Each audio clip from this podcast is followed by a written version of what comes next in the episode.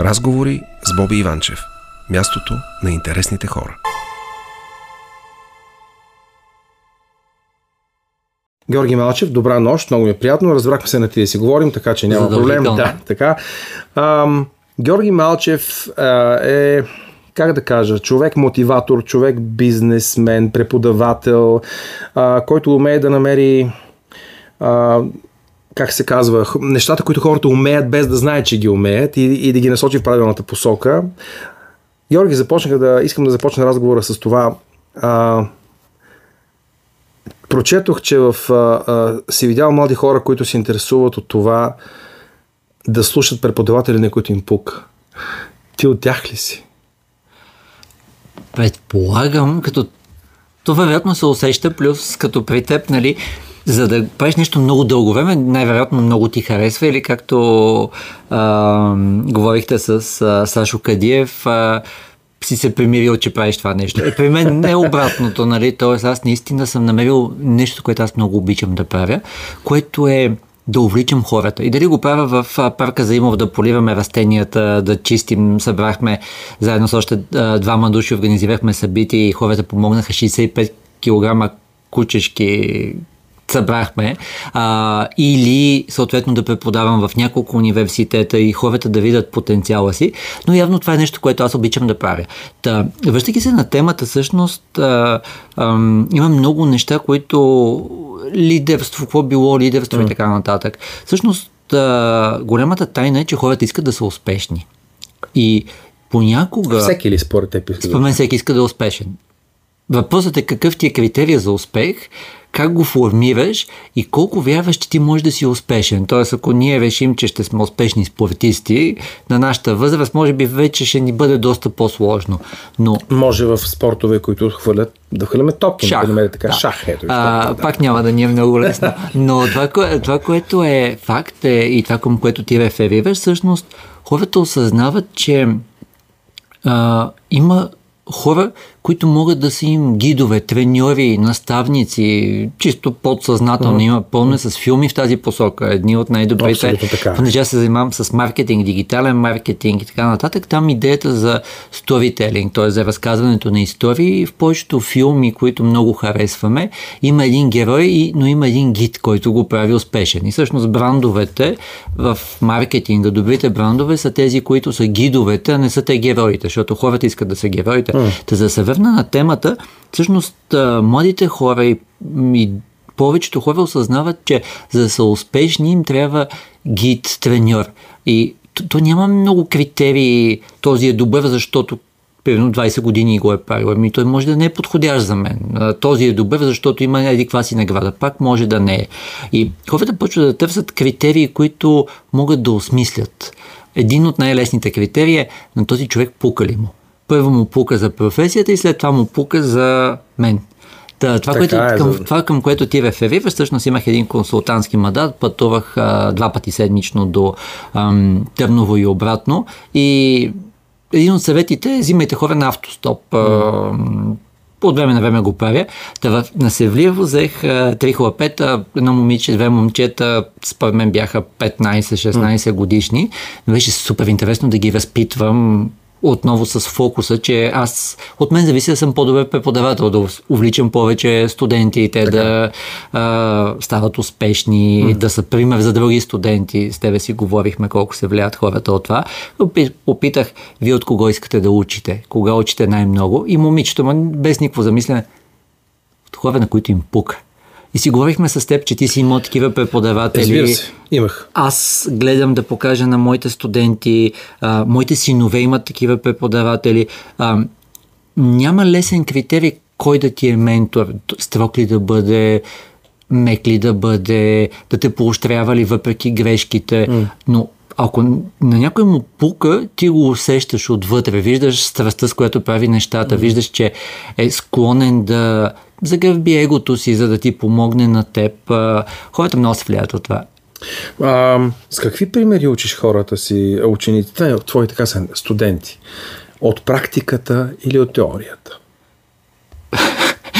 Засмях се, защото всъщност си изкарах един онлайн курс към Harvard и там казва, че има 4 начина, по които научаваме. За съжаление, първият исторически е теория.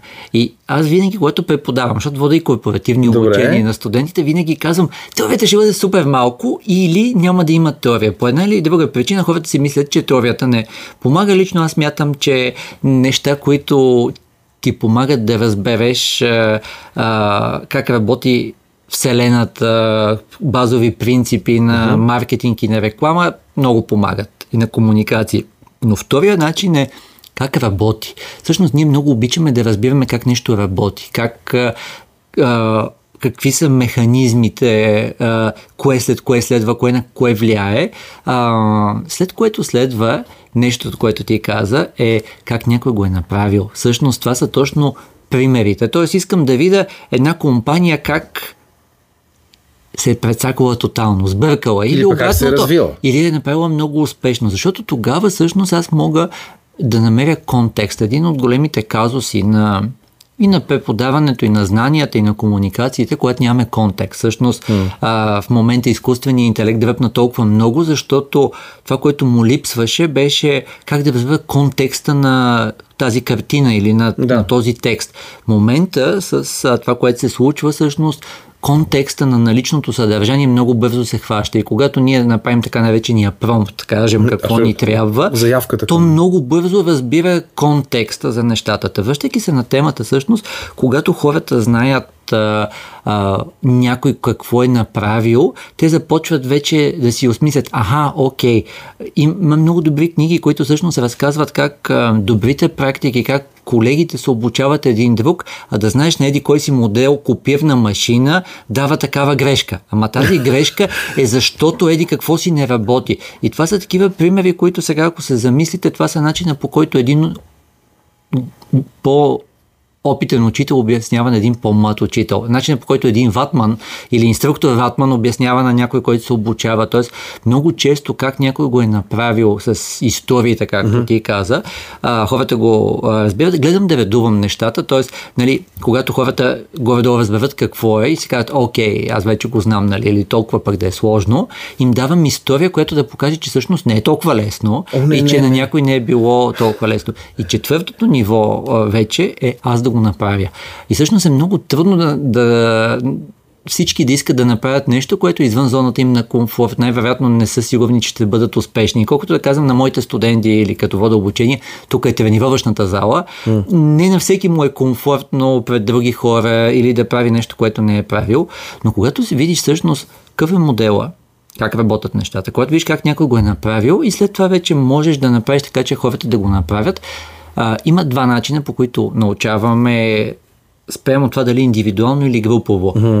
Има хора, които много обичат индивидуално, но целият ми опит показва, че когато има и групова динамика, виждаш другите какво правят, има хора, които може даже само да гледат, да са по-пасивни, но самия факт, че виждаш групата как се държи, те как научават, какво не им е ясно, всъщност ти много повече осмисляш и попиваш информация. Да, е някаква конкурентна среда, която се създава. То не е между хората, а групови успех напред кара индивида да се старае.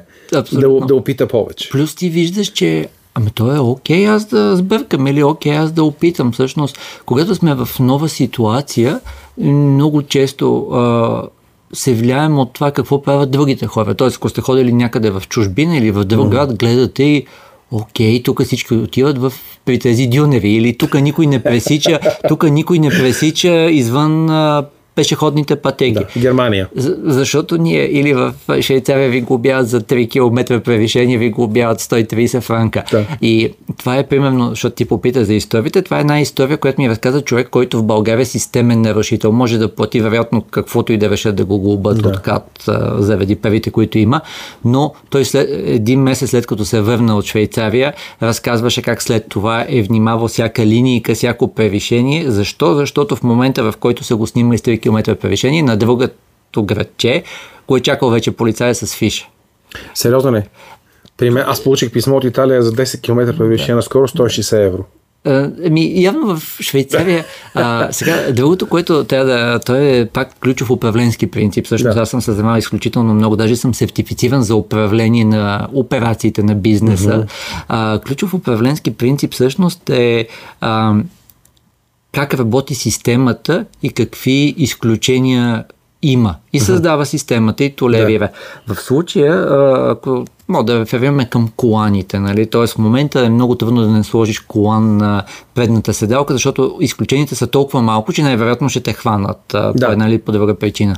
На задните седалки не е същото. Та връщайки се тук, всъщност в Швейцария хората до толкова спазват ограниченията, къде трябва да е паркирана колата, че много лесно с една стандартно управлявана система от ограничен брой пътни полицаи и така нататък, плюс саморегулиращи се от другите хора, които спазват правилата, че всъщност е много лесно нещата, които сме се разбрали, че са важни, да се случват. И аз това правя и с моите студенти. Всъщност, едно аз да им кажа нещо, но аз когато им направя техните правила, когато им покажа, че техните колеги смятат, че е страхотно, че понеже е хубаво времето, ще слезем долу от четвъртия етаж на наболу, ще слезем долу и долу ще правим упражнение, което вие играйки ще извлечем заедно принципи на комуникацията и в случая на кредибилността на комуникацията и след това ще надградим. И те наистина усещат, че е за тях. Усещат, че нормата в тяхната група няма да бъде тази, че всички сядаме, аз винаги седа на третия чин, отдясно, окей, на 10-та минута ще почна да си цъкам, ще видя кой ми пише, в крайна сметка кое е по-важно за този човек?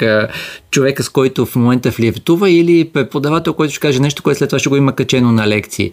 Отговорността е 100% моя, всъщност да направя тази групова динамика, която да им даде контекста, че е за тях, че ще им бъде полезно. В едно интервю казваш, че в твоята фирма всеки може да каже, че нещо няма да стане или да се аргументира, защо може да не стане. Абсолютно. Ако трябва да кача още едно ниво нагоре, при нас принципът на защо е много водещ. Тоест, ако решим да правим нещо, ако решим да променяме нещо, винаги обясняваме защо. По същия начин е много важно да изграждаш доверие. Дали преподаваш, дали е в екипа, доверието то ти помага, когато има нужда да се направи нещо, ти или трябва да преодолееш всички възражения, което не е толкова лесно, или трябва да имаш така наречения рапорт с хората. Това е цялата история на отношенията. Тоест, когато на тебе ти беше важно, аз направих това. Когато ти не беше уверен и направи грешка, аз ти дадох обратна връзка и си поех моята отговорност, че съм ти дал на теб като човек с по-малко опит да направиш еди какво си. Заради това насърчаваме хората винаги да се замислят защо и винаги да обясняват защо.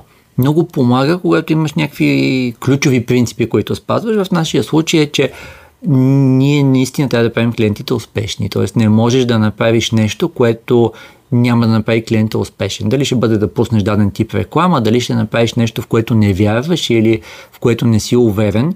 И това много улеснява взимането на решения. Дали ще направиш нещо, в което не си уверен. Това ми хареса. Според мен аз като гледах представянето, се сещам на Стив Джобс на първия iPhone. Осъзнах, че всъщност Стив Джобс е страхотен маркетьор. Мога ли да направя само едно уточнение? Много хора казват, че всъщност Стив Джобс е различен след като е минал през Pixar.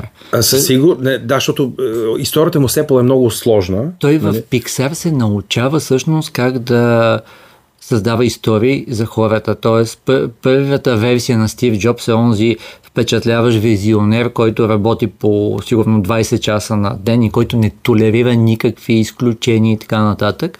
Но в един момент той, минайки през Pixar, всъщност разбира какво харесват хората. Разбира как хората могат да пожелаят нещо повече, могат да почнат те да разказват нещо, което не познават. Което е огромно предизвикателство. И когато им дадеш рамката, т.е.